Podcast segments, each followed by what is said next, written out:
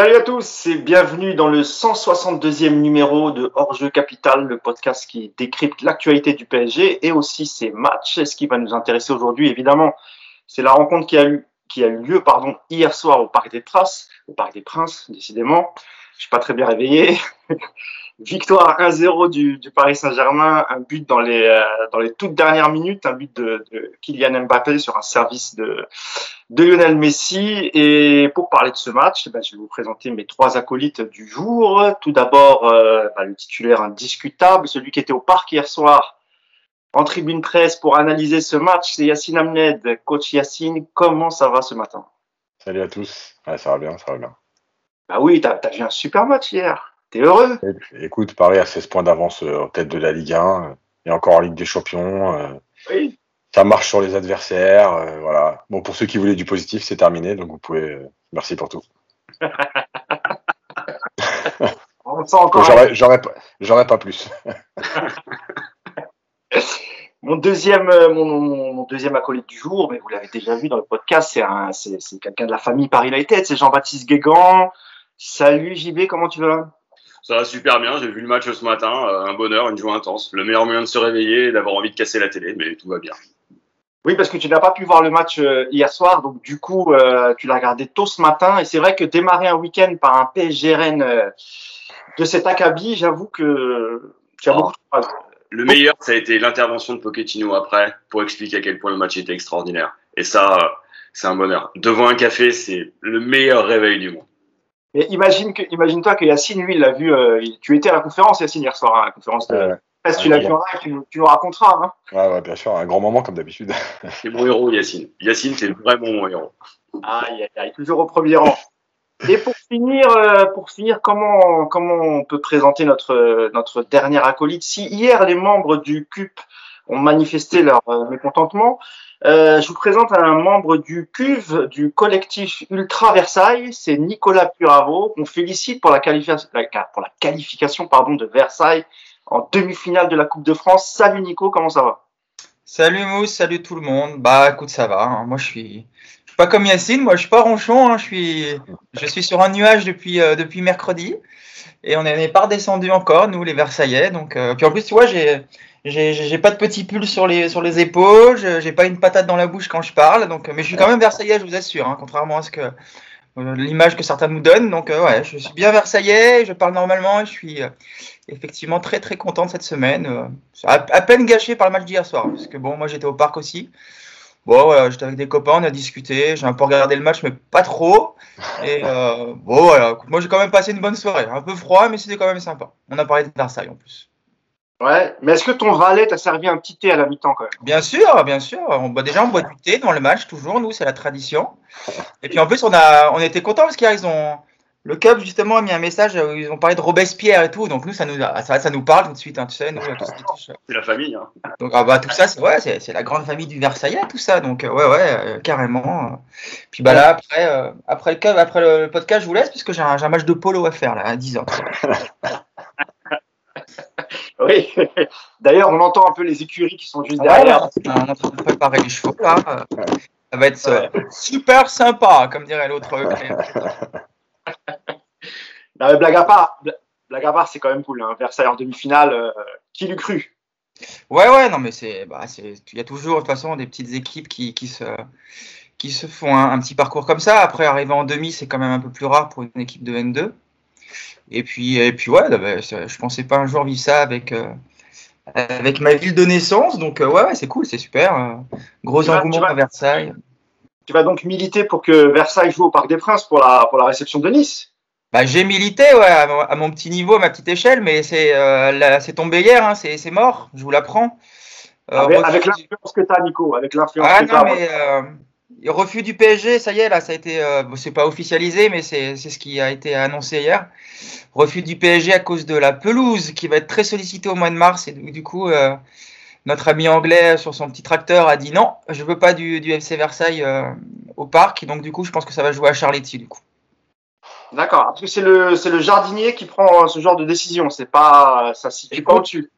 C'est ce qui s'est dit, ouais. Arribar, le DG de Versailles a parlé hier et il a dit que c'était pas une question financière, mais qui avait une pelouse qui allait être très sollicitée au mois de mars, et du coup, ils veulent pas rajouter un match. C'est dommage parce que ça aurait été vraiment sympa, et ça aurait été même encore plus sympa d'affronter Marseille, je vous le cache pas. C'était le rêve absolu, un Versailles-Marseille au Parc des Princes. Vous aurez emmené avec moi, du coup, on aurait été chanté. Vous aurez appris les trois chants versaillais, ça aurait été sympa. Mais non, donc du coup, bah, écoute, ce sera Charléty, c'est bien aussi. De toute façon, ce sera une belle fête. Et puis Nice, une belle équipe. Donc on est. Franchement, moi, je suis content de ce match. Je suis très content et j'ai hâte. On va suivre ça de près et on va revenir au match. Attends, ils ne peuvent pas demander Jean Bouin, parce que Jean Bouin, c'est plus sympa quand même que Charléty, ouais. C'est horrible. Écoute, Jean Bouin, je ne sais pas si c'est un stade qui est homologué pour une demi de Coupe de France, bizarrement. Parce que j'ai lu un article, il n'y a que 3 stades en région parisienne qui sont homologués. Ouais. Donc le Parc, Charléty et puis le Stade de France. Okay. Je crois que Jean Bouin, ça n'a même pas été évoqué, je crois. Okay. C'est là où jouent les féminines, Jean Bouin. Jean Bouin, ouais, bah, c'est surtout le stade de rugby. Le stade français. Après, c'est peut-être aussi un week-end où il y a un match du stade français, tu vois, et c'était peut-être aussi. Mais il me semble que le stade n'est pas homologué pour une demi de Coupe de France, à vérifier. Ok, bah, on va attaquer tout de suite, on va rentrer tout de suite dans le vif du sujet avec la victoire du PSG 1-0 en toute fin de match, but de Kylian Mbappé sur un service de Lionel Messi avec une compo Navas dans les buts, une charnière Kimpembe Marquinhos, à gauche la titularisation de Juan Bernat, à droite Hakimi avec un milieu de terrain Verratti, Paredes, Draxler et un trio d'attaque Mbappé, Messi, Xavi Simons. Première question, messieurs, parce qu'on a vu une première mi-temps assez, je peux dire même le mot, pas terrible, avec peut-être 10 premières minutes où le Paris a mis un petit peu d'intensité. Et Yacine, tu l'avais signalé dans ton papier d'après-match, et c'est vrai pareil avec 5 minutes à la fin du match, mais et en deuxième mi-temps quelques fulgurances, mais rien de bien extraordinaire. Et la stat qui tue, un tir cadré en 90 minutes. C'est le but de Kylian Mbappé. Donc, la première question, messieurs, déjà sur la composition, qu'avez-vous pensé de la composition de départ et les choix de Pochettino ? Allez, je te lance, Jean-Baptiste.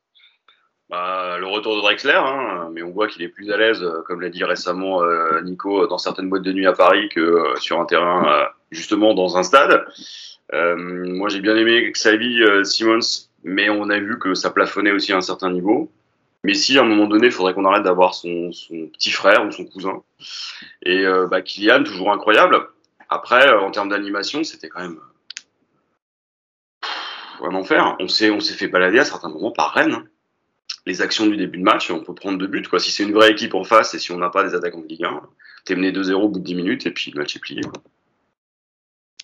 Nico, merci. JB, Nico, même question sur la compo et sur le match en général. Avec JB et Yacine, ça va être le podcast des dépressifs, j'ai l'impression. Je vais essayer de mettre un peu d'optimisme, parce que sinon, on va perdre des gens en route. Nico, il faut mettre un peu d'optimisme. Parlons de Lionel Messi. Sur la compo de départ, je la trouve assez logique à 4 jours d'un match de Ligue des Champions, globalement. Il fait tourner sur quelques potes. Déjà, en plus, il ne faut pas oublier que pour le milieu, il y avait quand même pas mal d'absences entre les suspension de Danilo, les mecs blessés, Gueye qui revient de la Can. Ouais. Donc sur la compo, elle est plutôt logique en soi. Voilà, il essaie de relancer quelques joueurs. Il fait tourner un petit peu, notamment il a reposé Nuno Mendes en donnant un peu de temps de jeu à Bernat. Je trouve que la compo en elle-même, elle n'est pas folle quand tu vois le 11, parce que tu t'imagines qu'effectivement. Il va y avoir des zones comme un Draxler au milieu où ça peut être c'est acquis tout double. Ça, c'est sûr que dans ces cas-là, tu ne sais pas trop ce qui va se passer. Mais à l'arrivée, je trouve que c'est plutôt cohérent comme compo d'équipe par rapport aux forces en présence. Et puis, il y a toujours des gens qui disent qu'avant un match de Ligue des Champions, il faut mettre tout le monde au repos parce que c'est dangereux. Il y en a d'autres qui disent qu'au contraire, il faut garder le rythme et donc ils ont besoin de jouer. Je pense qu'à l'arrivée, il est un peu mixé. Moi, c'est vrai que j'aurais plus mis un Verratti, par exemple, sous cloche, je l'avais dit. J'aurais peut-être aussi pas pris non plus de risque avec Marquinhos ou avec Mbappé. À l'arrivée, tu te rends compte que sans ces joueurs-là, tu ne gagnes peut-être pas hier soir. Et puis, peut-être qu'aussi, ils ont besoin de jouer. Donc, non, compo pas trop mal, on va dire, sur le papier. Puis, en plus, le petit bonbon en prime avec la première titularisation du petit Simon. Donc, Simons, pardon. Je ne sais pas comment on dit, Simons. Simons. C'est ça. Ok. Donc, non, coup sur la compo de départ, pas énervé, pas non plus foufou, mais plutôt curieux de voir ce que ça allait donner. Yacine, toi, tu avais plus ou moins deviné la compo hier soir, on a discuté avant que tu arrives au Parc des Princes hier soir, quand on a appris la titularisation de Draxler et de Simons. Tu m'as tout de suite dit, et moi j'avais trouvé ça, je t'avais dit non, je pense pas quand même. Tu as dit, tu verras, il fera jouer Draxler au milieu de terrain et Simons dans le trio d'attaque, et c'est exactement ce qu'il a fait. Évidemment, comme l'a souligné Nicolas, il y avait quelques absents. Il y avait la suspension de Danilo, blessure d'Herrera et le retour de Can, de Gueye. Je parle du poste du milieu de terrain. Donc, du coup, sur la composition, c'était plutôt cohérent, Yacine. Oui, parce que je pense qu'il a imaginé qu'il allait avoir le ballon, donc Draxler plus bas. Draxler a quand même, malgré tout, plus d'expérience que Simons. Donc envoyer Simons au milieu dans un match contre Rennes quand même, parce que Rennes c'est plutôt une des bonnes équipes de Ligue 1 cette saison, la seule équipe qui avait battu le PSG au match aller d'ailleurs, donc je pense que tout ça mélangé c'était plutôt logique, et moi j'avais même l'idée, alors, évidemment la prestation m'a calmé, mais moi j'avais même l'idée que par rapport à tout ce qui se passe, le retour de Gueye, enfin les joueurs avec qui on a des doutes, que si Draxler faisait une bonne prestation, moi je pense qu'il pouvait postuler dans les trois du milieu contre le Real, mais évidemment. Voilà. Et avec le retour de Gueye, je pense qu'on va s'acheminer vers un Paredes, Gueye, Verratti. Ouais, parce qu'en fait la question Gueye, c'est vraiment l'interrogation principale, parce que évidemment qu'il n'était pas blessé, donc il a joué pendant la CAN. Ah, il a du rythme. Voilà. Mais il y a la descente après un titre, et en fait c'est un peu acquis tout double, c'est-à-dire que soit il est dans l'euphorie du titre et il a les cannes pour enchaîner, soit le titre, la fête, machin, et il est en descente, et là ça va être compliqué en fait de jouer mardi. Donc là il n'y a que le staff qui va pouvoir le juger sur ce qu'ils vont voir, sur les tests qu'il va faire, voilà. Après évidemment que s'il est en jambes, enfin en tout cas s'il est dans la phase euphorique, évidemment qu'il va jouer parce qu'au moins il a du volume de course. Déjà. Ouais. Nico, sur le jeu, que ce soit sur la première ou la deuxième mi-temps, on a encore constaté que Pochettino s'est cassé un peu les dents devant le bloc bas de Rennes. Rennes qui est quand même plutôt une bonne équipe de Ligue 1. Yacine l'a rappelé, la seule équipe à avoir battu le Paris Saint-Germain cette saison en championnat, et force est de constater, Nico, que le PSG n'y arrive toujours pas face à ce genre de bloc, ce genre d'équipe. Oui, on a vu un match qu'on a déjà vu un paquet de fois cette saison, c'est clair. Hein, une équipe de Rennes, on peut même pas leur en vouloir en fait de jouer comme ça, parce que tu sais, si tu ouvres le jeu contre Paris, il y a des risques de te faire trouver dans tous les sens. Par contre, c'est vrai que dans ces cas-là, tu n'annonces pas en conférence de presse le vendredi que c'est important de savoir jouer au foot et qu'il ne faut pas avoir peur de jouer contre Paris, parce que voilà, hier, il y a un double bus installé, il y a clairement une volonté de défendre coûte que coûte et puis d'attendre le contre qui va te permettre d'aller marquer ton but. Et Paris ne s'est pas joué contre ces équipes-là cette année parce qu'il y a trop de manques. Déjà, il y a un manque collectif qui est criant, et ça, on va en revenir toujours à Pochettino et à une année de travail qui finalement... collectivement n'a pas abouti à grand chose, et puis après tu as des comportements individuels qui font que tu peux pas t'en sortir. Quand tu vois l'intensité dans les courses qui sont faites avec le ballon, tu comprends, il y a absolument aucun mouvement de joueurs qui courent à vide, donc forcément ça libère pas d'espace. Et puis alors moi ce qui me rend dingue sur le match d'hier, je sais pas à la télé si ça se voit autant, mais c'est la vitesse des passes, quoi. C'est d'une lenteur. Il y a aucune passe claquée, quoi. Les mecs, tu peux pas déstabiliser un bloc en ayant aussi peu de vitesse dans tout ça. T'as pas de changement d'aile, t'as pas de course, t'as pas de vitesse dans tes passes. Comment est-ce que tu veux déstabiliser 11 mecs qui sont bien en place? Donc à l'arrivée, voilà, ça a donné ce match vraiment très très ennuyeux. Et puis bon, ça tourne dans le bon sens parce que t'as des individualités, et puis parce que t'as pas de réussite dans le match avec le poteau, le but de Mbappé refusé pour hors-jeu de 0,3 mm, j'ai revu les images vraiment limite. À la télé, c'est vrai que t'as l'impression qu'ils sont exactement sur la même ligne. Hein. Il n'y a même pas un genou qui dépasse, la décision est surprenante.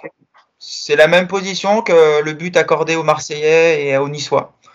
Sauf que les gens du VAR en Coupe de France, mercredi soir, ils étaient plutôt favorables à donner l'avantage à l'attaquant.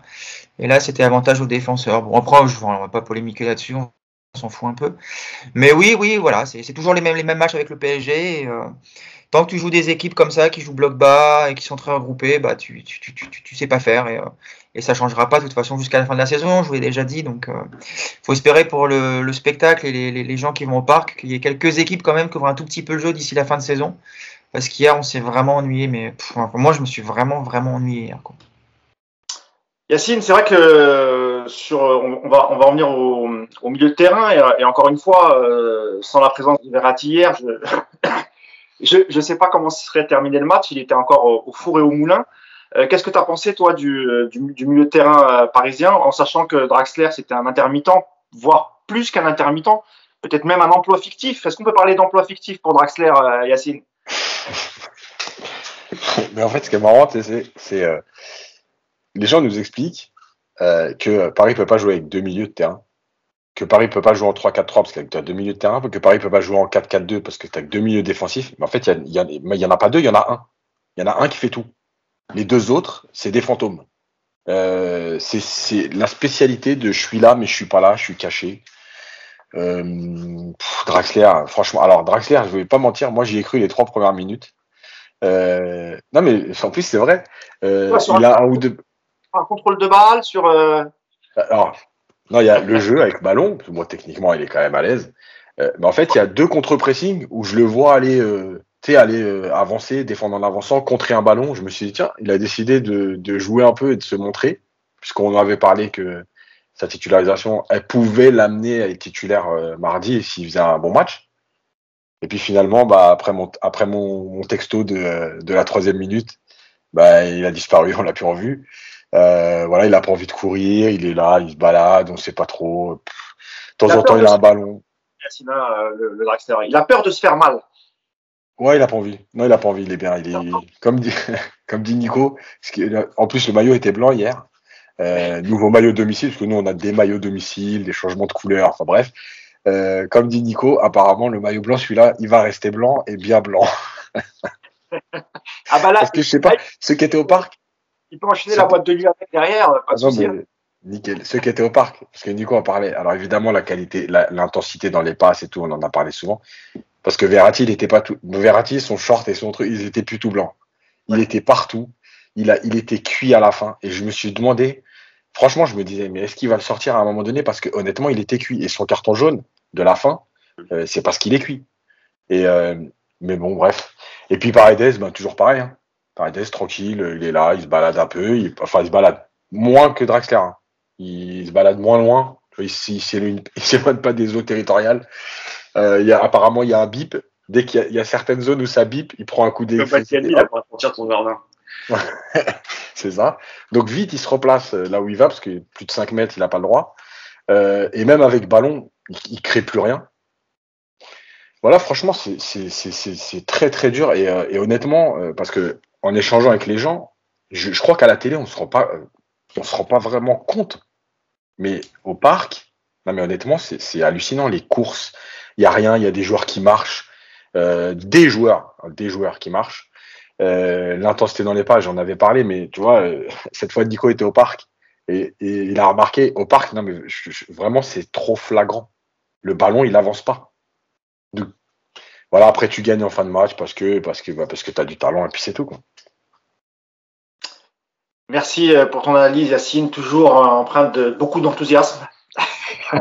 Franchement, j'étais au max. Hein. Je peux pas faire mieux. Ça va, t'as le sourire, c'est déjà pas mal.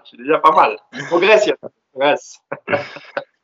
Jean-Baptiste, il y a quand même eu quelques satisfactions, j'ai envie de dire toujours les mêmes dans l'effectif. Marquinhos, même Kimpembe, hein, qu'on fuit la baraque, même si Rennes n'a pas eu énormément d'occasions. Hein. Je repense à la reprise avec rebond de Bourigeaud, il me semble, c'est en première mi-temps où Navas la sort. Mais même s'ils ont eu des situations, Jean-Baptiste, la défense parisienne a été plutôt bonne. Encore une fois, je parle de Navas, Kimpembe, Marquinhos. Satisfaction au milieu de terrain, Yacine vient d'en parler Marco Verratti et devant Mbappé qui n'a pas fait un match énorme, mais voilà, qui est toujours concentré, toujours là jusqu'à la fin du match, et qui met ce but dans les arrêts de jeu. Donc voilà, on compte toujours sur les mêmes, Jean-Baptiste, hein. Bah, pour une équipe qui joue à 8, on est pas mal, hein. Ouais. Quand tu regardes, à partir du moment où tu as ta colonne vertébrale avec ton gardien, quel que soit le gardien, parce que les deux sont bons, ouais. Tu as Marquinhos qui est là, Verratti qui est là, avec ton Mbappé devant, et éventuellement quelqu'un qui fait le lien en milieu, ça passe, et ça va, tu es en Ligue 1. Le crash test, on l'attend, hein. De toute façon, le seul crash test de la saison, c'est les matchs aller-retour après la phase de poule en Ligue des Champions. Donc là, on y arrive. Ce qu'on a vu jusqu'alors, bah, c'était pas au niveau. On verra si on est capable de jouer cette fois à 11. Après, si, il y a eu des beaux moments. Il y a eu la célébration au début avec Diallo et Gueye. Ça, franchement, en termes de collectif, c'était quand même cool. Et puis, il y a eu la fin, c'est-à-dire le but de Mbappé. Le problème, c'est les 90 minutes entre. C'est tout. C'est ça. C'est ça, exactement. Enfin, moi, j'ai kiffé ce matin. J'ai adoré. Passer ma meilleure vie. Ah, j'avoue, commencer ce genre de match à 6h30 un samedi matin, encore une fois, chapeau. Et le maillot blanc, bordel. Le maillot blanc au parc à domicile. Je veux bien hein, le côté marketing. Hein. Je peux te le vendre, hein, je peux te l'expliquer, mais. Ah, t'inquiète pas, on va y revenir dans pas longtemps. On va parler de ce qui s'est passé dans les tribunes et de l'histoire du maillot. Nico, moi, je voulais aussi avoir ton avis sur la première titularisation de Xavi Simons, qui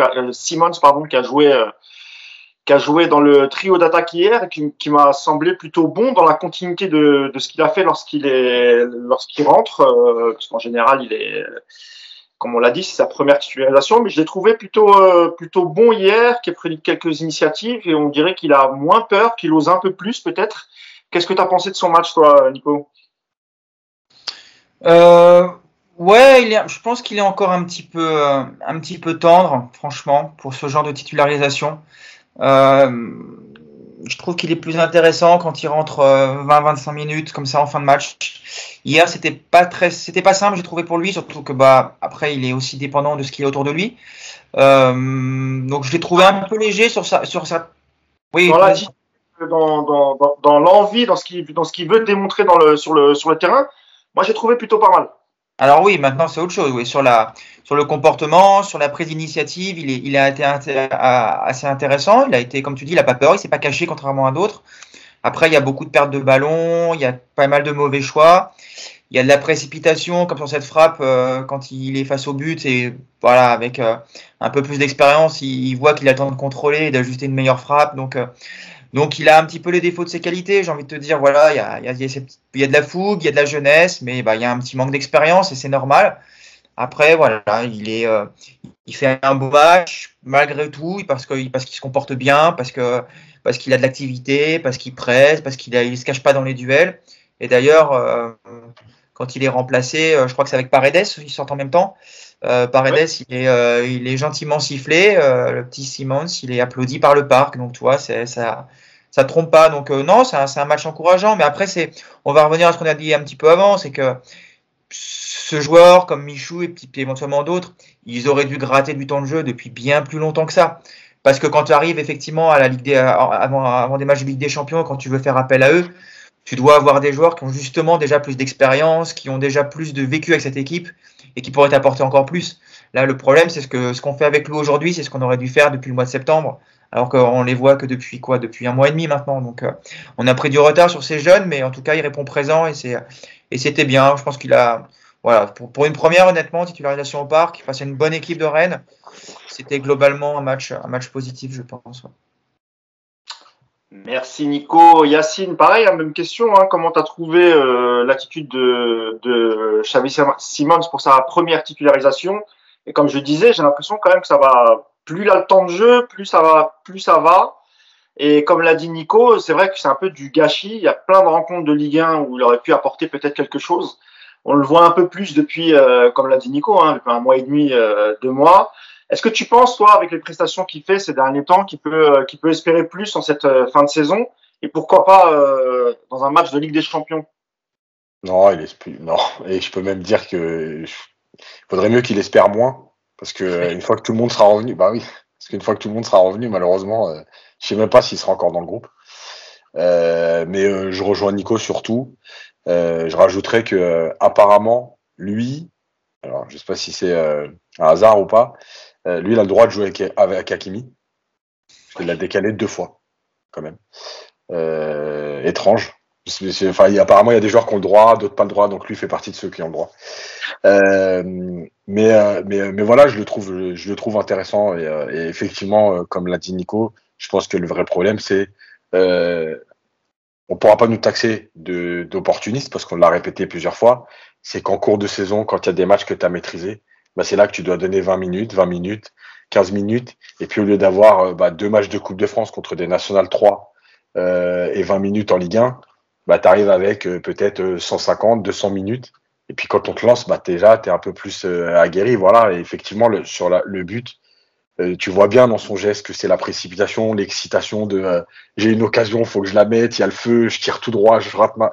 Il apprend pas très bien. Enfin bref, voilà, ça c'est l'expérience. Mais globalement, je pense que oui, c'est un gamin qui aurait dû faire partie de la rotation beaucoup plus tôt. Je voulais aussi avoir votre avis, un mot avant qu'on passe sur ce... Oui, vas-y Nico. Juste encore pour finir sur le cas Simons. Il y a un moment en première mi-temps, il déborde, il fait un centre qui n'est pas bon. Il y a Messi et Mbappé dans la surface. Et moi, ça m'a choqué, c'est la tête, le regard que lui lance Messi, c'était juste devant moi. Messi lui lance un regard, mais d'un air de dire, mais qu'est-ce que c'est que ce centre merdique et tout.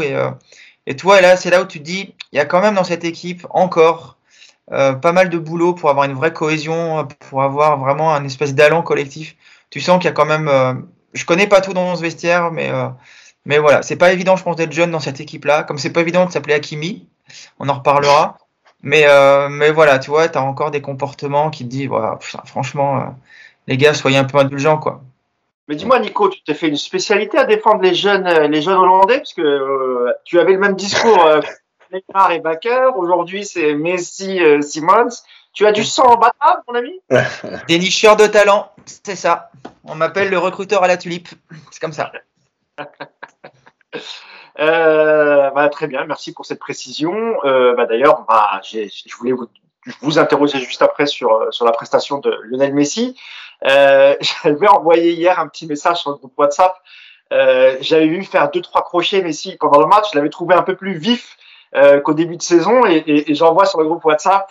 Il a l'air un peu mieux Messi. Réponse directe de Yacine Hamned. Il m'a répondu nullissime.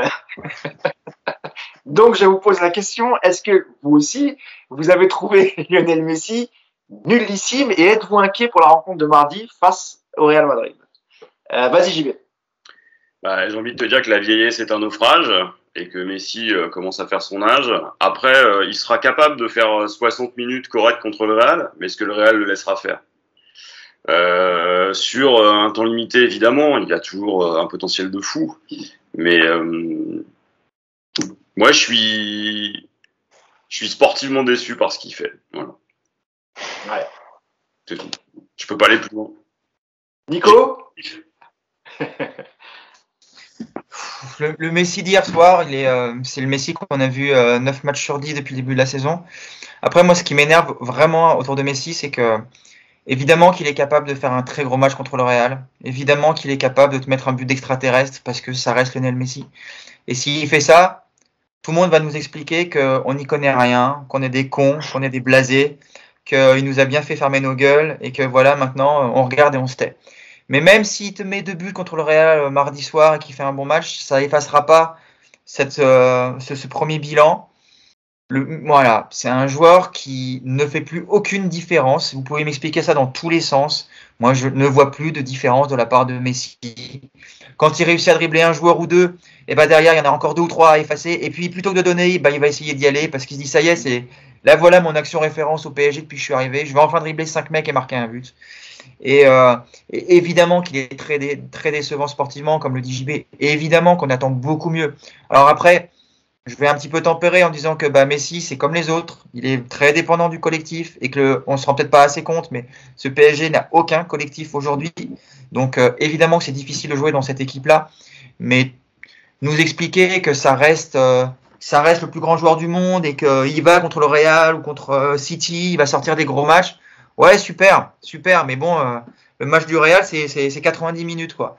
Et derrière, il va y avoir 1500, 2000 minutes à analyser. Et tu peux pas être content de ce que tu vois avec Messi. Franchement, dans l'attitude, et puis même techniquement, il y a encore un déchet monstrueux. Hier, il fait des passes des fois, mais tu te demandes.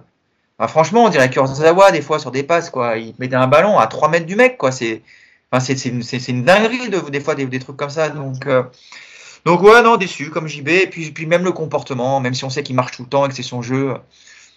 Moi, ça me saoule de voir un mec qui marche comme ça tout le temps. Voilà, ça, genre, ça commence à me fatiguer. Messi ou pas Messi. Moi, ça, voilà, ça me fatigue de voir un mec qui marche pas, qui marche tout le temps. Ouais.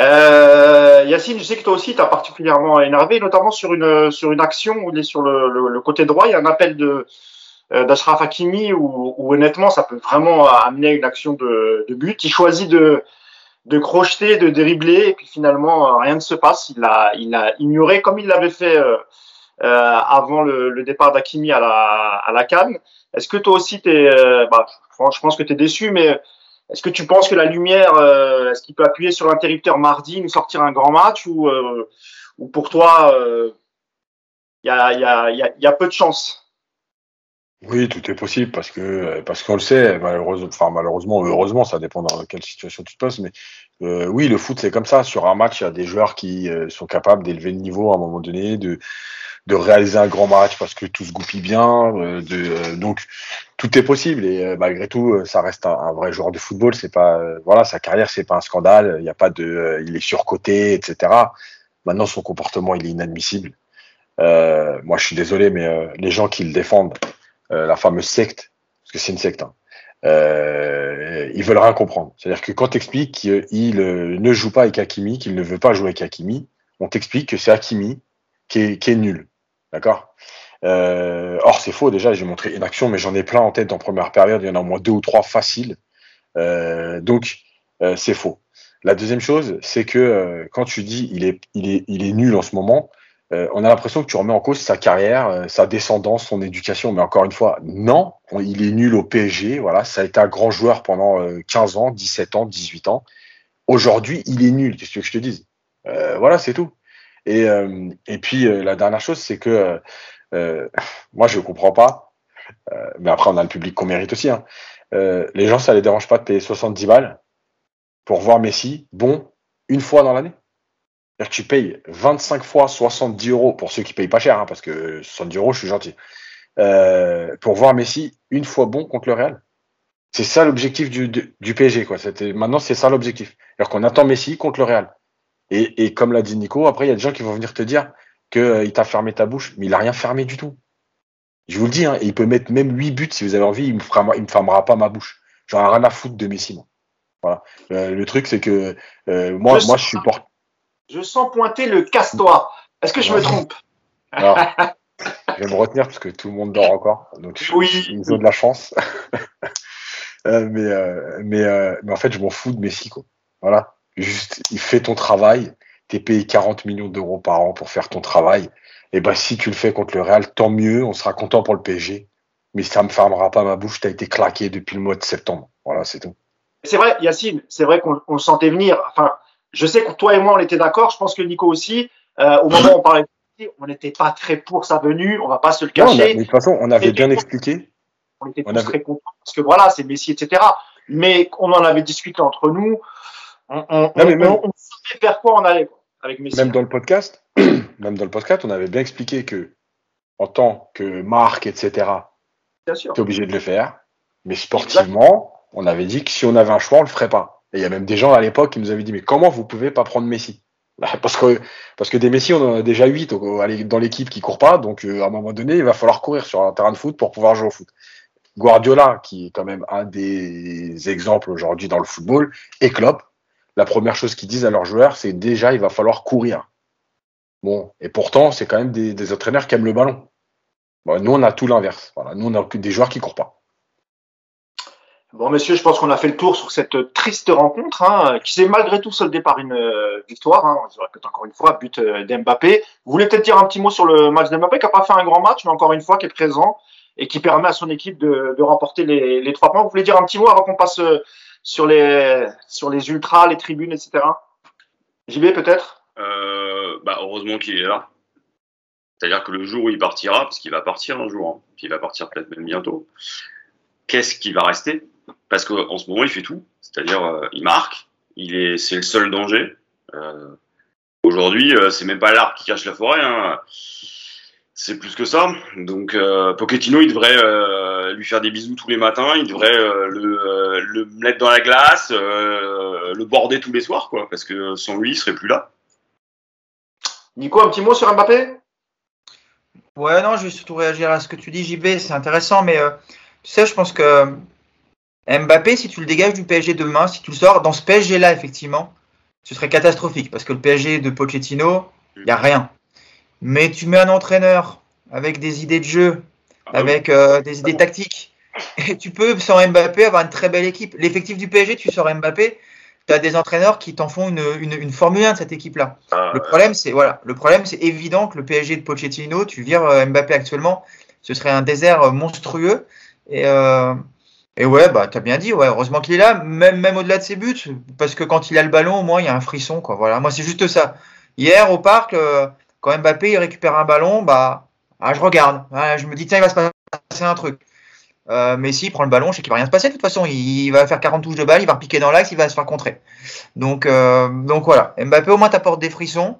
Et puis même quand il est pas bon, il marque un but, voire deux, parce que celui qui marque hors jeu, je pense qu'il est valable pour moi. Donc voilà, le mauvais Mbappé, heureusement qu'il est là. Il fait un poteau hier aussi, l'ami Mbappé. Ouais, ça pourrait me faire 3 buts à MPG, j'en ai qu'un, je suis un peu pour ça, je suis un peu attends. c'est déjà pas mal. Ça, c'est un but qui te fait gagner les 3 points. Yacine, peut-être un mot positif sur Mbappé, parce qu'il y a quelqu'un sur YouTube qui te poursuit à chaque podcast. Je dis, c'est Christophe, hein. Je salue Christophe, évidemment, et il a le droit de ne pas être d'accord. Mais je crois, mon ami Christophe, que tu te trompes sur Yacine. Yacine juge ce qu'il voit. Lorsqu'Mbappé est bon, il le dit. Et lorsqu'Mbappé marque un but, mais fait un match moyen, comme c'était le cas hier, on le dit, et moi aussi, hein, j'ai aucun problème à le dire. Mais voilà, c'était une petite parenthèse et on te salue, Christophe, évidemment, continue à commenter et on se fera un plaisir de te lire. Et je laisse la parole à Yacine, peut-être a-t-il quelque chose de positif pour notre ami Christophe ? Non, mais en fait, pas pour Christophe. C'est une blague, évidemment. Mais non, en fait, le truc, c'est que ouais, son match, il est globalement pas bon. Voilà, il y a 2-3 percussions. Alors, le problème aussi, c'est que alors quand ça a été lui à gauche, mais parfois Hakimi, parce que ceux qui tapent sur Hakimi aussi, quand il lève la tête à un moment donné, quand ils ont éliminé leur défenseur, il n'y a personne dans la surface. Donc évidemment que c'est un problème.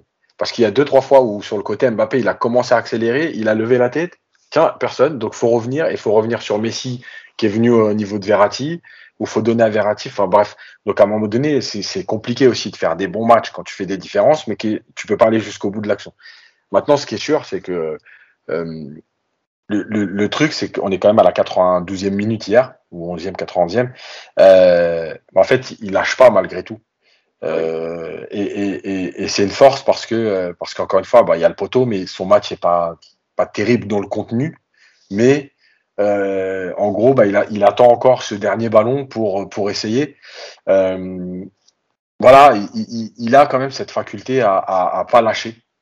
Parce que hier 0-0, bon c'est Rennes, hein. Alors évidemment qu'ils veulent gagner, encore une fois je ne dis pas, mais à 4 jours du Real, tu peux très bien te dire que le mec à la 80e il a décroché et puis tant pis quoi. Voilà, donc c'est sa faculté à quand même malgré tout aller chercher tout le temps ce but. Voilà, ça force le respect malgré tout, parce qu'il y a des joueurs qui sont aussi capables de tomber dans le trou entre guillemets.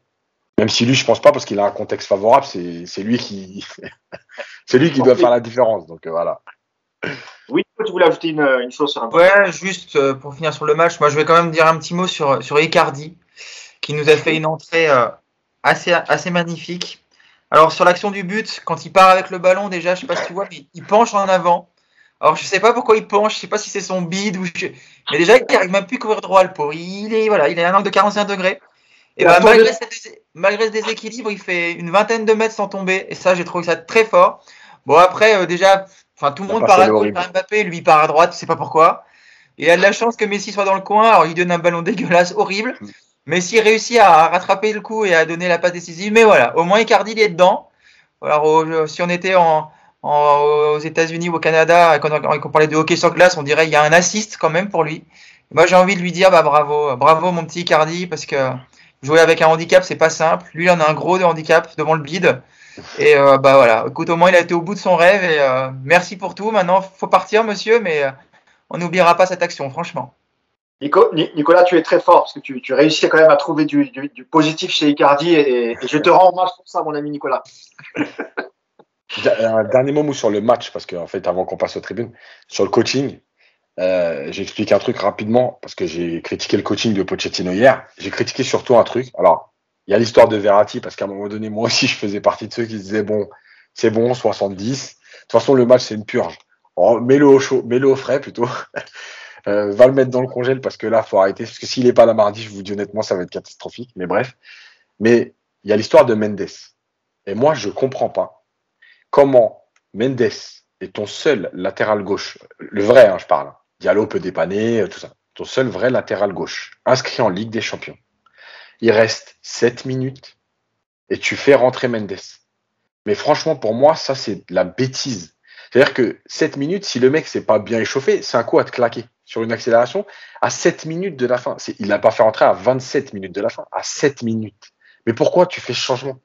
Moi, je comprends pas. Il n'y a pas eu d'incident. Donc, tout va bien.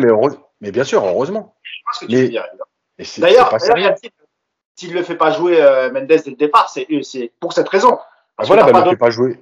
Bernat n'étant pas inscrit en Ligue des Champions, s'il se blessait lors de ce match, évidemment, c'était terminé. Voilà. Donc, c'est vrai que on aurait pu penser qu'il ne rentrerait pas du tout et il l'a quand même fait rentrer. Ou alors, si tu le fais rentrer, fais-le rentrer 30 minutes pour avoir un peu de, une sorte un peu d'entraînement, de mise en jambe. 7 minutes, tu n'as ni le temps de te mettre au chaud, de prendre le rythme. C'est pas une séance.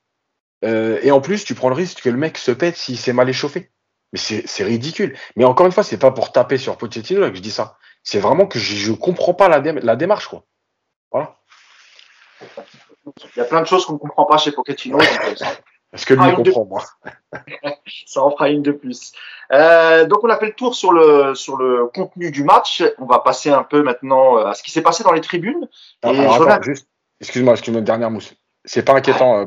Parce que c'est Pochettino qui a dit ça en conférence de presse. Ouais. Pour lui, c'est pas du tout inquiétant d'avoir un seul tir cadré.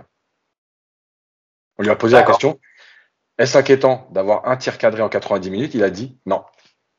D'accord. Et ça a été je pense, il a peut-être pas développé sa réponse, mais je pense que la suite de la réponse est ça va de toute façon et blablabla.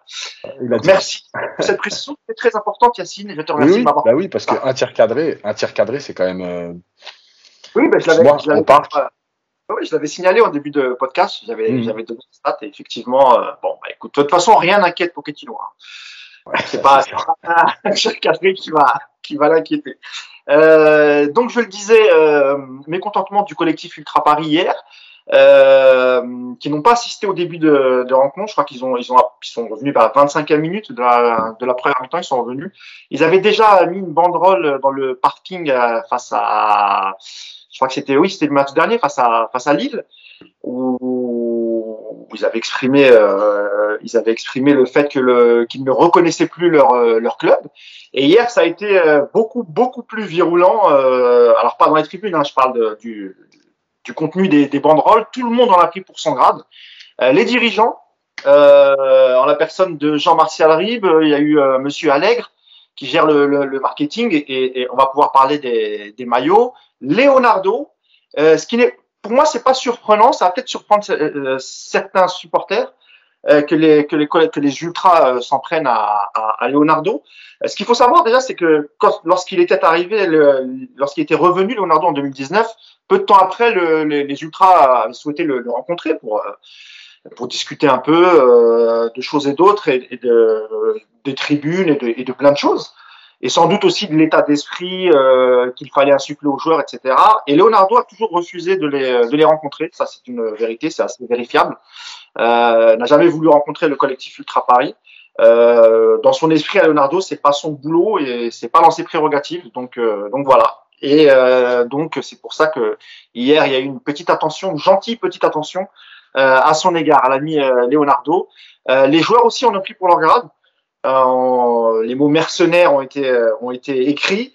Il y a eu un soutien aussi à la joueuse Aminata Diallo après l'affaire Amraoui. Bref, on en avait parlé il y a 2-3 podcasts et on se demandait pourquoi les ultras ne communiquaient pas, étaient assez calmes vis-à-vis de la situation. Ils nous ont peut-être écoutés, hein, je ne sais pas. Évidemment, quoi qu'il en soit, ils se sont réveillés et plutôt bien réveillés parce qu'il y a eu beaucoup de banderoles, beaucoup de messages. Et on va faire un petit tour de table. D'abord, savoir ce que vous avez pensé. Est-ce que vous comprenez la réaction des ultras et notamment sur l'histoire du maillot? Je rappelle que ça fait le 3e match consécutif au parc où on joue pas avec nos couleurs. On a joué 2 fois en noir et hier pour le lancement du 4e maillot, ils les ont fait jouer en blanc. Donc pour toutes ces raisons, est-ce que vous comprenez? Est-ce que vous êtes plutôt d'accord avec les banderoles? Est-ce que vous trouvez ça injuste, juste? Allez JB, je te lance là-dessus. Là, moi, je vais me positionner non pas en supporter, mais en observateur extérieur. Quand tu es consommateur, les plus fidèles. Je rappelle aussi que tu es un spécialiste de la géopolitique du sport. Tu as écrit un ouvrage avec Paris United sur les 50 ans du club. C'est un sujet que tu connais très très bien, Jean-Baptiste. Voilà. Donc, quand vos ultras, qui sont vos spectateurs les plus fidèles, les plus investis, qui consacrent une partie de leur existence au soutien du club, et pas comme des consommateurs lambda, vous disent « Attention, votre marque ne va pas dans le sens des valeurs de la marque, vous devez vous alerter ». Or, au PSG aujourd'hui, le club est devenu schizophrène, il y a une coupure en deux. Il y a d'un côté le business et de l'autre côté le sportif. Le sportif, ça marche pas, c'est pour ça que les ultras à minima s'agacent, mais c'est surtout la première fois qu'on voit ça avec le CUP. C'est-à-dire c'est la première fois qu'on voit, depuis que le CUP a été reformé, des banderoles, une telle manifestation, des tribunes vides et une tournée qui... Il a déjà eu, des banderoles, il a déjà eu, alors peut-être pas contre les dirigeants en même temps. Mais contre des joueurs, ils avaient manifesté déjà en début de saison contre le nouveau maillot, rappelle-toi, ouais. Bleu.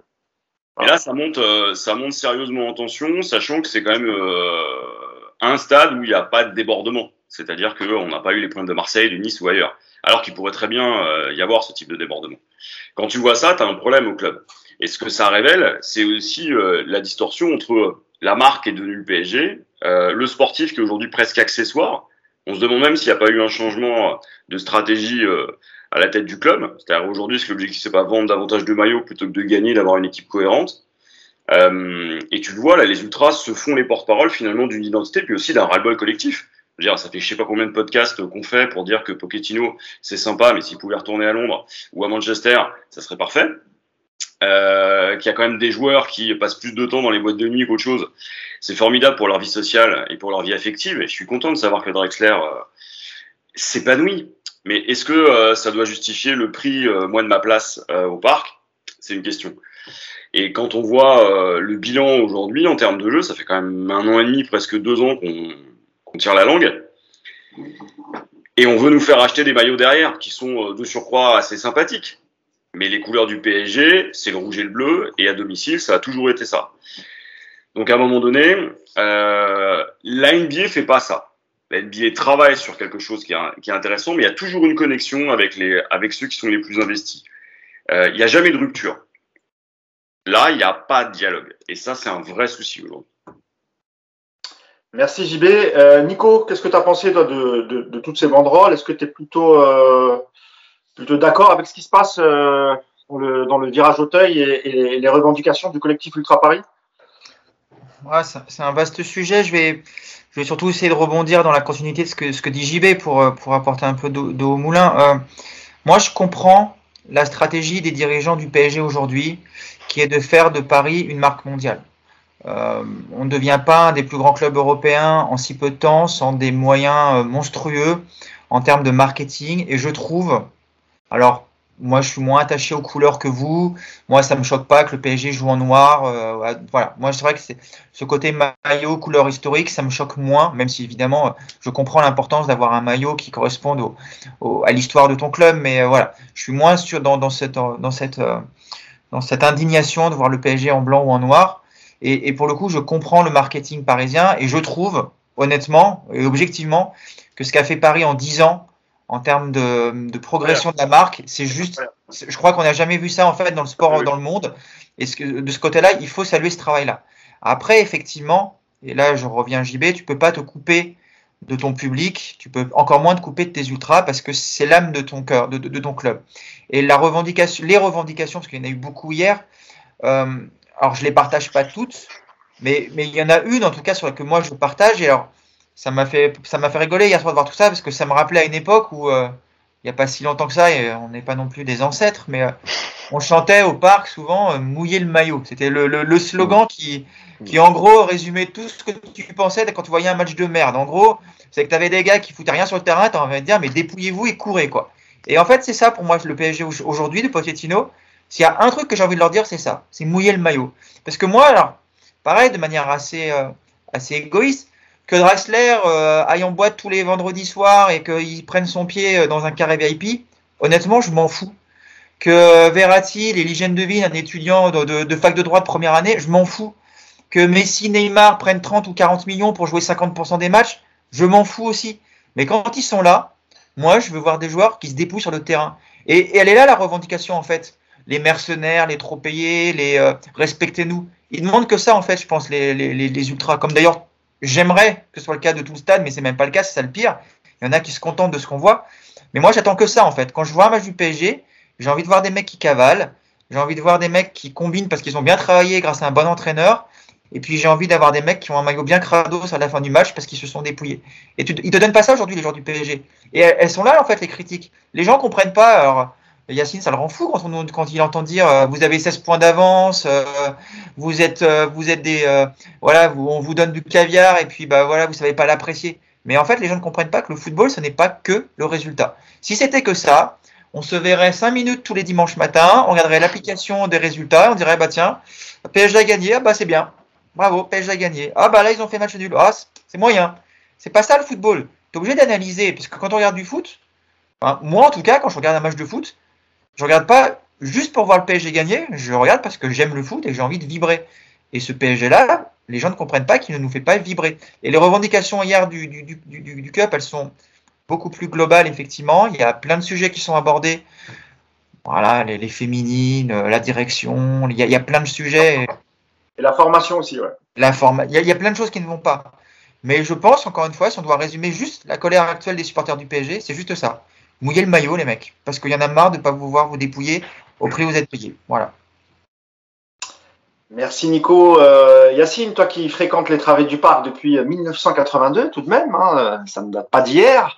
Toi qui as vu toute l'évolution de ce club, parce qu'en 82, le club avait 12 ans. Aujourd'hui, on a dépassé les 50 ans. Et c'est vrai que ce que vient de dire Nico, les supporters, et je parle vraiment de ceux qui ont fréquenté les virages, aujourd'hui le collectif Ultra Paris, réclament un peu de respect, réclament que les joueurs mouillent le maillot. Encore une fois, le mot mercenaire a été prononcé. On a l'impression que cette version QSI du PSG, je parle des 2 dernières années, avec l'achat de plusieurs joueurs, mais sans cohérence sportive. On a pour faire un parallèle, moi, je faisais le parallèle d'un smicard qui gagne à l'euro million, qui gagne 200 millions d'euros, qui s'habille chez Célio et qui du jour au lendemain va, chez les grandes marques et qui va acheter chez Gucci, Dolce & Gabbana, Dior, Balenciaga, mais il sait pas s'habiller, tu vois, il met un pantalon Dior, des chaussures Balenciaga. Il se fiche de savoir si les couleurs vont ensemble, si le style va ensemble.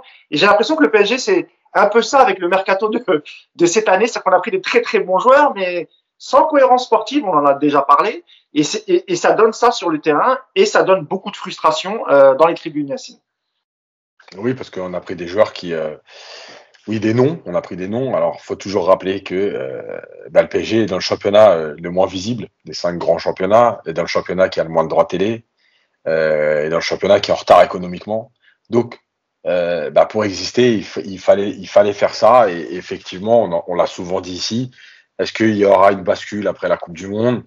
En tout cas, on l'espère. Voilà. Mais il fallait de toute façon installer la marque, la faire grossière et l'installer définitivement. Aujourd'hui, je pense qu'elle est installée. On en parle souvent, mais quand tu vois des joueurs de NBA sortir de l'entraînement avec le survêtement du PSG, c'est que tu es installé. Donc, déjà de ce côté-là, c'était un passage obligatoire. La deuxième chose sur les maillots. Je rappelle quand même que, évidemment, que le maillot. Alors, le maillot, il a une histoire avant Echter. Il a l'histoire Echter. On a décrété que c'était celui-là désormais le maillot du PSG. Mais je rappelle que de 81 à 90, on jouait avec un maillot blanc à domicile avec la bande rouge et bleue. Donc le maillot historique, quand des gens te disent le maillot historique c'est Echter, faut savoir que sur la durée, à un moment donné, on avait plus joué en blanc qu'en bleu au parc. Donc quel est l'historique, je sais pas. En tout cas, il y a les couleurs par contre qui sont marquantes. Ça, il n'y a pas de problème. Depuis 90, je te coupe, depuis 90 jusqu'à aujourd'hui, c'est clairement le bleu qui prédominait sur les maillots du PSG. Oui, mais par exemple jusqu'à la reprise de Canal. En 92 là, voilà. À partir de Canal, voilà. on revient après. Stabilisé, voilà. Et encore les premières années de Canal, on a même des maillots blancs avec des manches bariolées, enfin bref. Donc tu vois. Donc voilà. Tu parles du attention. Commodore, là, hein? Tu parles du Commodore? Ouais. Donc voilà. Ensuite, il y a donc le maillot. Moi, ce qui me pose plus de problème, c'est d'avoir joué avec trois maillots différents à domicile. Voilà, nos couleurs, c'est bleu, à la limite blanc. Tu fais un choix pour l'année, au moins tu t'y tiens. Mais bon, en noir, un coup en bleu, un coup en blanc. Après, tu as des histoires de il n'y a pas de stock, je sais pas quoi. Enfin bref, voilà. C'est pas vrai ça. La troisième chose, c'est Jean-Baptiste parlait tout à l'heure du public. Évidemment qu'en fait, ton public, ton vrai public, ce sont tes supporters, c'est eux qui seront toujours là. Les autres qui sont arrivés pendant que la marque grandissait. Le problème, c'est attention à ne pas devenir Arsenal. Voilà. Et à devenir ce stade où tu fais venir des gens d'Asie avec le fameux package, mais ce sont des supporters d'Asie et que tu n'as plus ton socle de supporters franciliens, historiques, etc. Ça, c'est un peu le problème du développement de la marque. Et au parc, c'est vrai qu'on voit de plus en plus quand même de gens qui n'ont pas forcément l'air de connaître l'histoire du PSG, voilà, qui sont là parce qu'il y a des noms. Sur l'histoire des réseaux sociaux et tout, enfin de ce que disait Nico sur les sorties, je rappelle qu'avant les réseaux sociaux, les joueurs ne s'enfermaient pas chez eux à 20h, ils sortaient beaucoup, sauf qu'on le savait pas, ou alors on le savait du bouche à oreille. Donc effectivement, il n'y avait pas Instagram à l'époque, hein. Voilà, oui. Donc tu le disais du bouche à oreille. Tiens, j'ai croisé un tel dans une boîte à Paris, ça s'arrêtait là. Il y avait deux personnes qui le savaient. Effectivement, aujourd'hui, c'est un peu différent. Moi, je pense que les revendications d'hier, elles sont logiques. Après, il y a le timing à 4 jours du Real. Alors, il y a deux choses. Moi, je me suis dit, est-ce que c'est le bon timing? Oui, parce que à 4 jours, c'est peut-être le moment, parce que c'est le match le plus important à ce moment maintenant là. C'est peut-être le moment d'envoyer quelque chose, un message. Le problème, c'est que tu pouvais pas non plus le faire avant parce qu'il y avait les jauges. Donc oui, le timing, il est un peu spécial à 4 jours du Real. Moi, ce qui me dérange le plus, c'est que à la fin des messages, et les messages, moi, je suis d'accord avec tous les messages qui ont été passés, de Aminata Diallo à Leonardo, etc. Par contre, sur Keira Amraoui, tu étais d'accord? Je ne me positionnerai pas. Ouais. Keira Amraoui, je trouvais que c'était plutôt... Attention, sujet délicat, parce que... Elle porte plainte très vite, donc moi, j'en parlerai pas non plus. C'est clair. Alors, je ne fais que répéter ce qu'il y avait sur les banderoles. Par contre, si vous voulez me contacter moi en DM, j'ai des noms, j'ai plein de noms. Aussi. Par contre, là où ça me pose problème, c'est que les joueurs n'ont pas salué les supporters à la fin du match. Oui. Et que ça, c'est un problème parce que qu'ils le prennent mal, et je le comprends. Parce que ça fait toujours mal quand on te met un peu devant tes responsabilités, qu'on t'envoie des messages comme ça. Malgré tout, moi je pense qu'il y a eu quelque chose parce que Navas est resté sur le terrain un peu plus longtemps que les autres. Il était un peu vers la tribune haute et il regardait un peu ce qui se passait, comme si je sais pas ce que je dois faire. Voilà. Malgré tout, je suis pas persuadé que ce soit la bonne réaction qu'ils aient eue, parce que justement c'est à ce moment-là que tu aurais dû montrer aux supporters, ok, on entend vos messages. On les accepte pas forcément. On entend vos messages. Par contre, c'est pas le moment d'être en guerre. Et là, ils sont tous rentrés au vestiaire direct comme s'il y avait un mot d'ordre. Ok, ils veulent jouer à ça. Vous les calculez pas. C'est étonnant de la part de Marquinhos. Si t'as fini, je vais donner la parole à Nico parce que je sais que tu t'as peut-être plus beaucoup de temps, Nico. C'est surprenant parce que Marquinhos est très apprécié du collectif Ultra Paris. Ils n'ont aucun grief contre lui. D'ailleurs, il y avait un message sur lui. Marquinhos, l'exemple à suivre.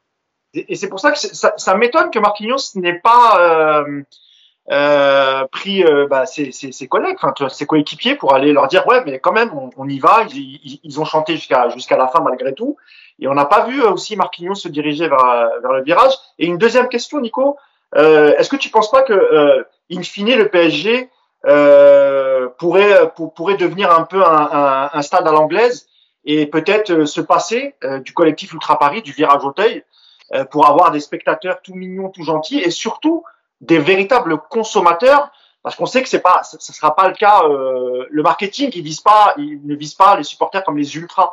On sait que les ultras, ils ont pas, par exemple, les ultras dans leur culture ne vont pas aller.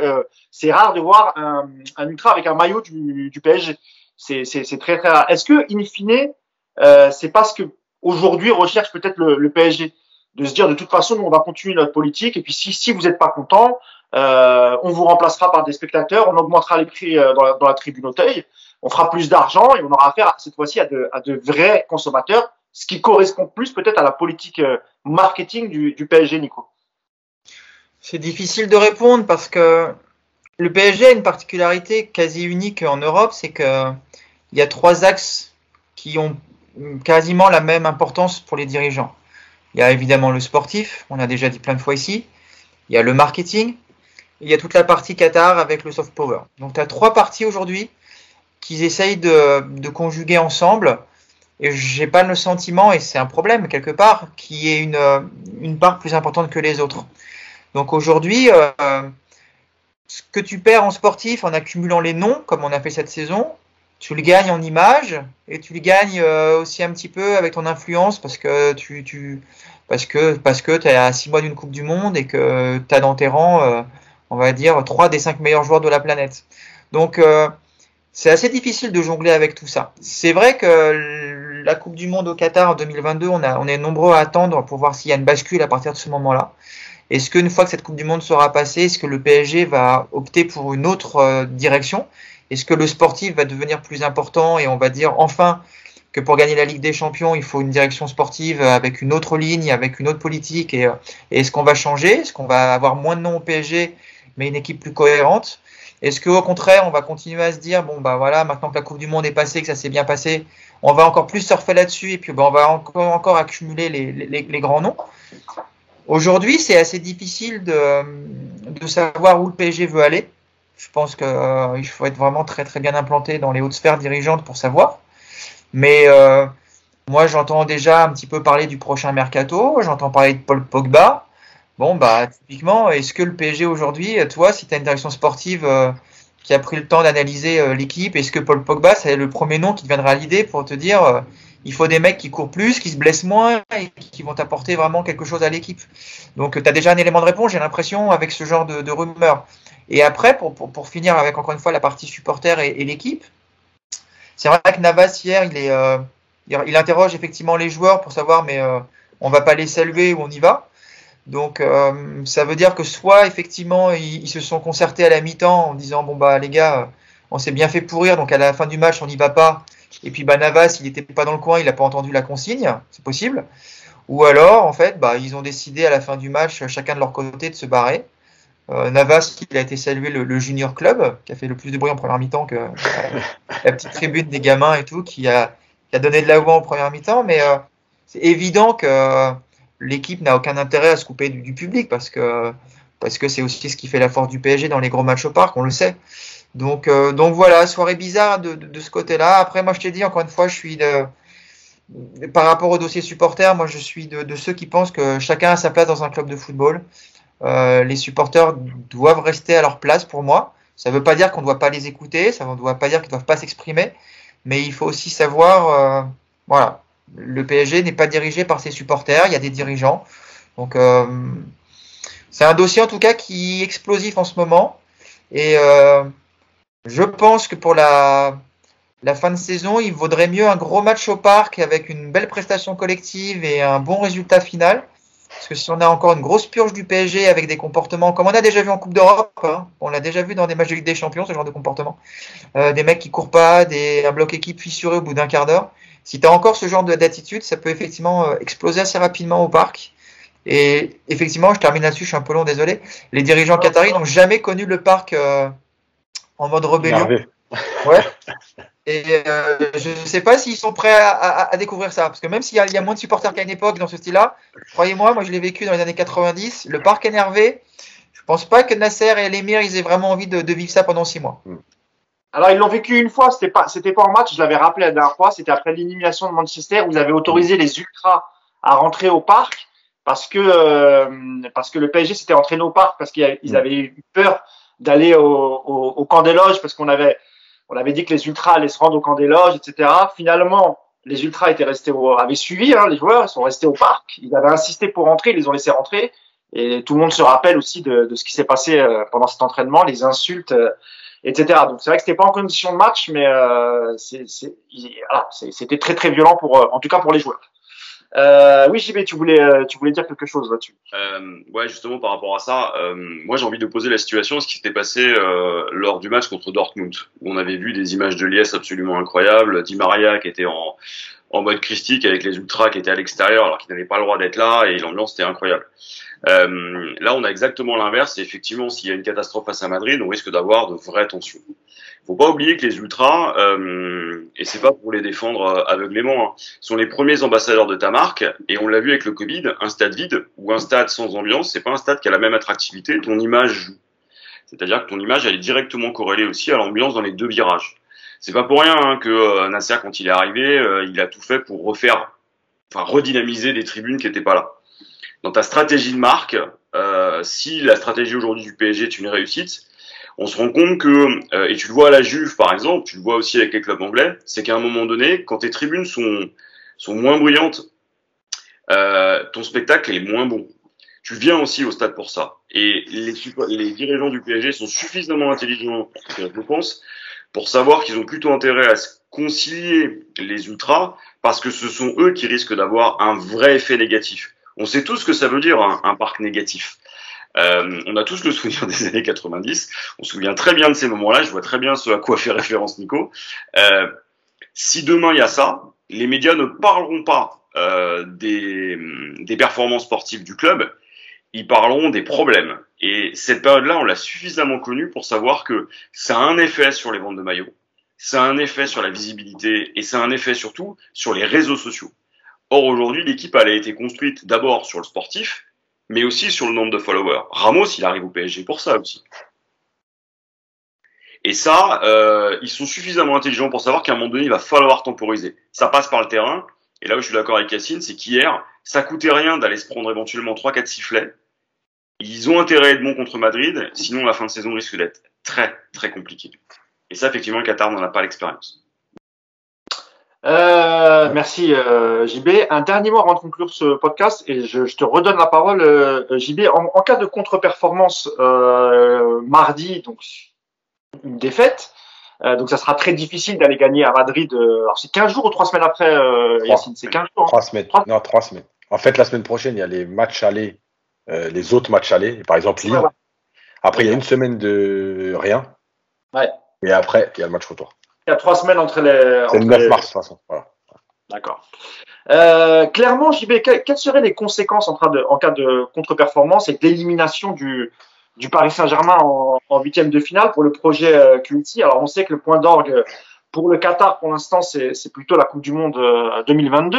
Mais on sait qu'un beau parcours au PSG, c'est très important aussi pour le Qatar. Si ça se goupille mal mardi et que 3 semaines après, on est éliminé, ça peut être catastrophique pour l'image du PSG, pour l'image du Qatar, et peut-être ça peut éclabousser indirectement la Coupe du Monde 2022 au vu des investissements qui ont été faits cet été, et notamment avec les venues de Messi, Ramos, etc., et les salaires énormes qui leur ont été donnés.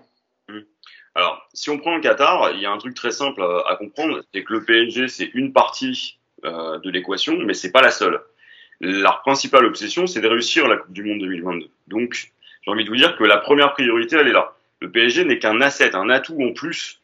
C'est sûr que ça la foutrait mal, clairement. Et puis, il faut être sûr aussi d'une chose, c'est que si derrière, tu te fais éliminer par Madrid, tu as quand même de grandes chances dans les 3 semaines qui suivent de te prendre un départ d'Mbappé et d'être face à un problème de reconstruction.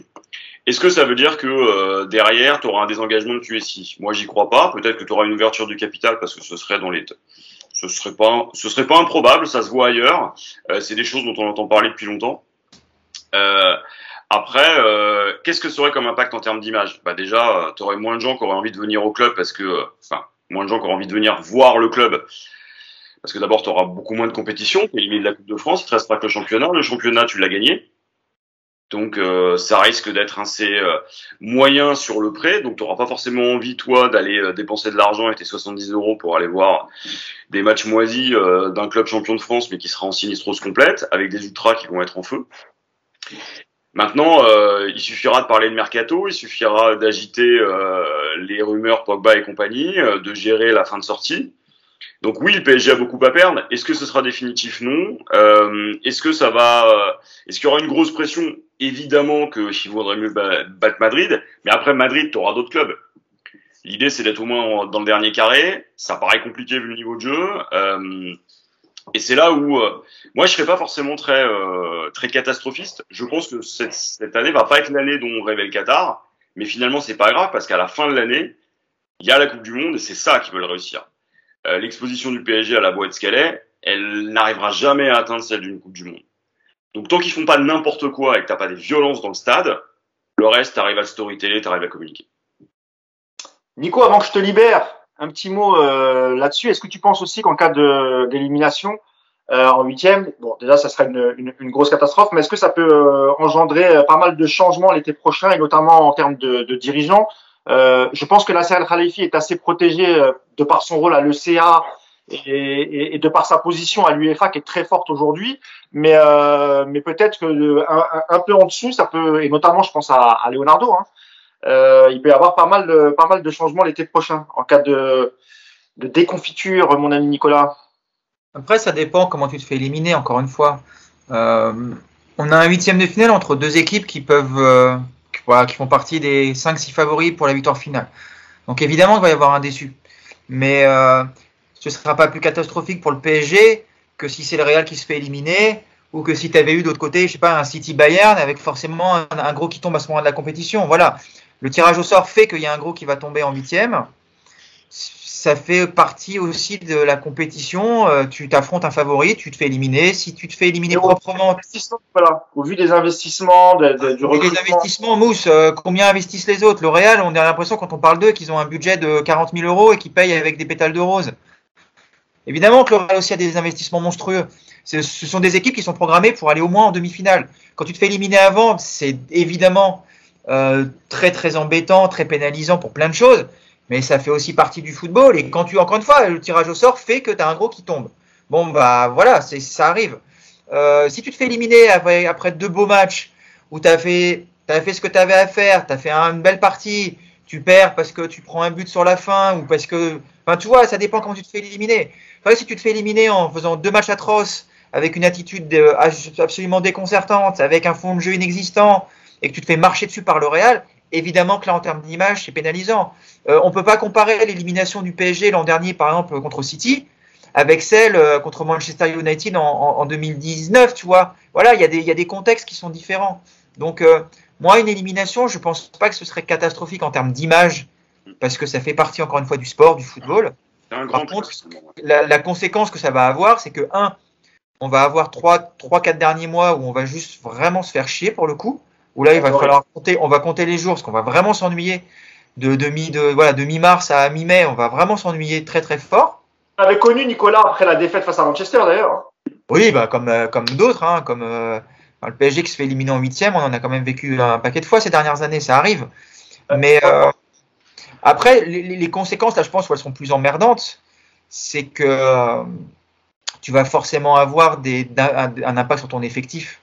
C'est-à-dire que comment est-ce que si tu fais vraiment un très très mauvais match, comment derrière tu vas convaincre Zidane de venir? Parce qu'en ce moment, c'est vraiment la seule priorité. Comment tu vas convaincre encore? Comment tu peux encore continuer à espérer faire signer Mbappé parce que c'est encore ton projet? Est-ce que tu es capable aujourd'hui de dire bon bah on s'est complètement planté dans notre direction sportive, on fait un virage à 180 degrés et on part sur une nouvelle direction? Est-ce que le Qatar est capable de ce genre de remise en question? Je vous rappelle qu'après Manchester, il n'y a pas eu de bouleversement. Après le 6-1 de Barcelone, il n'y a pas eu de bouleversement. Le Qatar, dans ces cas-là, généralement, c'est on sort le carnet de chèques et puis. Il y a eu le départ d'Antero quand même après Manchester. Hein. Oui, t'as des départs, mais t'as pas une politique sportive qui change. À l'arrivée, c'est la même chose. Le Qatar, quand ils ont un problème, la réponse c'est on sort le carnet de chèques et on fait venir des monstres. Donc ça peut tout à fait être ça cet été. Si tu te fais éliminer contre le Real, ça peut être bah voilà, on s'est fait éliminer, on a perdu Mbappé, bah regardez, on vous a fait signer Haaland et Pogba, donc maintenant taisez-vous et puis vous avez un bel effectif, on est reparti pour un an. Ça peut être ça, hein. Moi je serais pas complètement non plus surpris que ce soit le genre de réponse qu'on peut donner, mais après on donne peut-être aussi l'image d'être super négatif et inquiet pour ce match. Moi le match contre le Real, je suis pas du tout en position de dire oh là là là, PSG joue tellement mal, on va se faire dérouiller. Mais alors je veux vous dire, je pense même aujourd'hui que le PSG va potentiellement être capable de marcher sur le Real mardi soir. J'en suis mais vraiment convaincu. Alors ça n'arrivera peut-être pas, mais que le PSG en passe 2 ou 3 le Real mardi soir, pour moi, ce serait pas non plus. C'est pas impossible, c'est une équipe qui est illisible. Et puis si tu lui donnes des espaces, tu peux effectivement te faire défoncer. Donc moi je fais pas partie des gens qui disent on va se prendre une grosse branlée, puis tant mieux quelque part parce que ça va nous rappeler que l'argent ne gagne pas tout. Bah écoutez, on verra. On verra, mais bien malin celui qui est capable de donner le scénario de ce match, franchement. Allez Yacine, pour conclure ce podcast, hein, même question, est-ce que ça serait catastrophique selon toi ou comme l'a dit Nico, voilà, il n'y a qu'un seul vainqueur à la fin en Ligue des Champions et tout dépend aussi de la manière dont tu te feras éliminer ou bien, comme l'a dit Nico aussi, hein, moi je fais partie de cela, voilà, c'est le Real certes, c'est pas un Real qui est imbattable. Il me semble que Benzema n'est pas dans le groupe ce week-end. Il est encore très tard. Mais il est annoncé lundi, à Paris, il a annoncé en tout cas. Dans le groupe Ligue des Champions, ouais. Après on verra s'il va démarrer, mais je pense que oui quand même. Il a dû rater 2 matchs, il me semble, donc c'est possible. Donc pour conclure, toi Yacine, qu'est-ce que tu penses de tout ça ? Est-ce que c'est le tournant, le match de mardi, ou quoi qu'il arrive, de toute façon, ça sera une saison comme une autre et on reconstruira l'été prochain ? Non, c'est pas un tournant parce que moi je rejoins tout ce qui a été dit et notamment Nico, c'est-à-dire que c'est tu pourras le savoir après si c'est un tournant dans le sens où c'est la manière qui va dicter.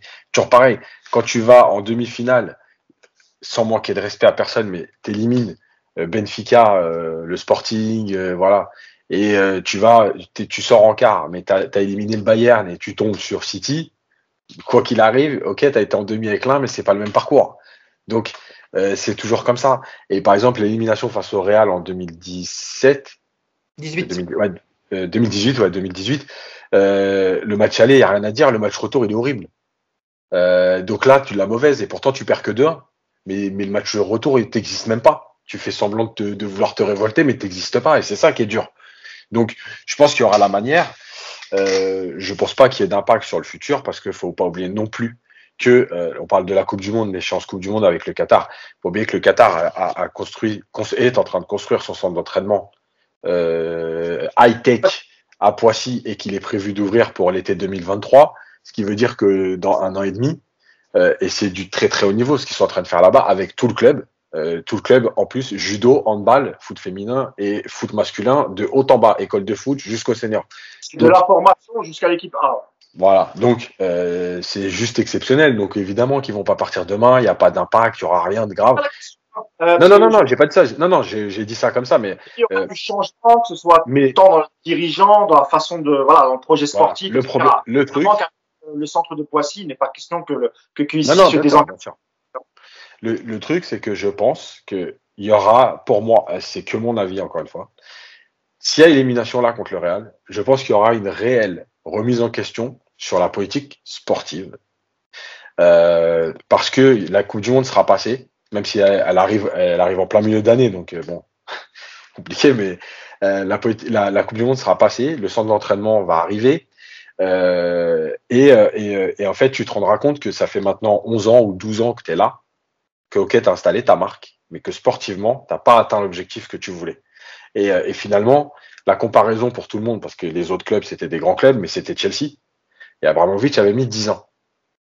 Là, tu vas le dépasser. Donc finalement, maintenant, là, tu es en train de prendre du retard malgré tout sur tout ça.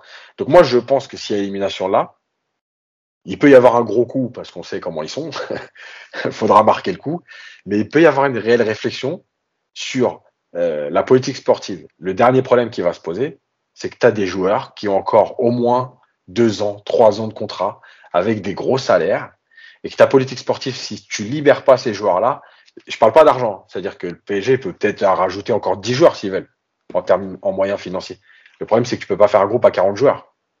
Donc, si tu t'arrives pas à te débarrasser de ces joueurs-là, ils vont te plomber. Les Draxler, les Kurzawa, tu peux faire ce que tu veux, mais ça, c'est des joueurs qui te plombent même ton mercato. Eh ben, écoute, merci beaucoup, Yacine. Alors, un dernier tour de table, un petit pronostic, 30 secondes. Nico, face au Real, qu'est-ce que tu vois, toi? Alors, comme je suis, vous le savez, hein, je le dis tout le temps, je suis très, très mauvais en pronostic. Donc, je vais dire 1 partout. Voilà, comme ça, je sais que je vais me planter et qu'il y aura sûrement mieux pour Paris.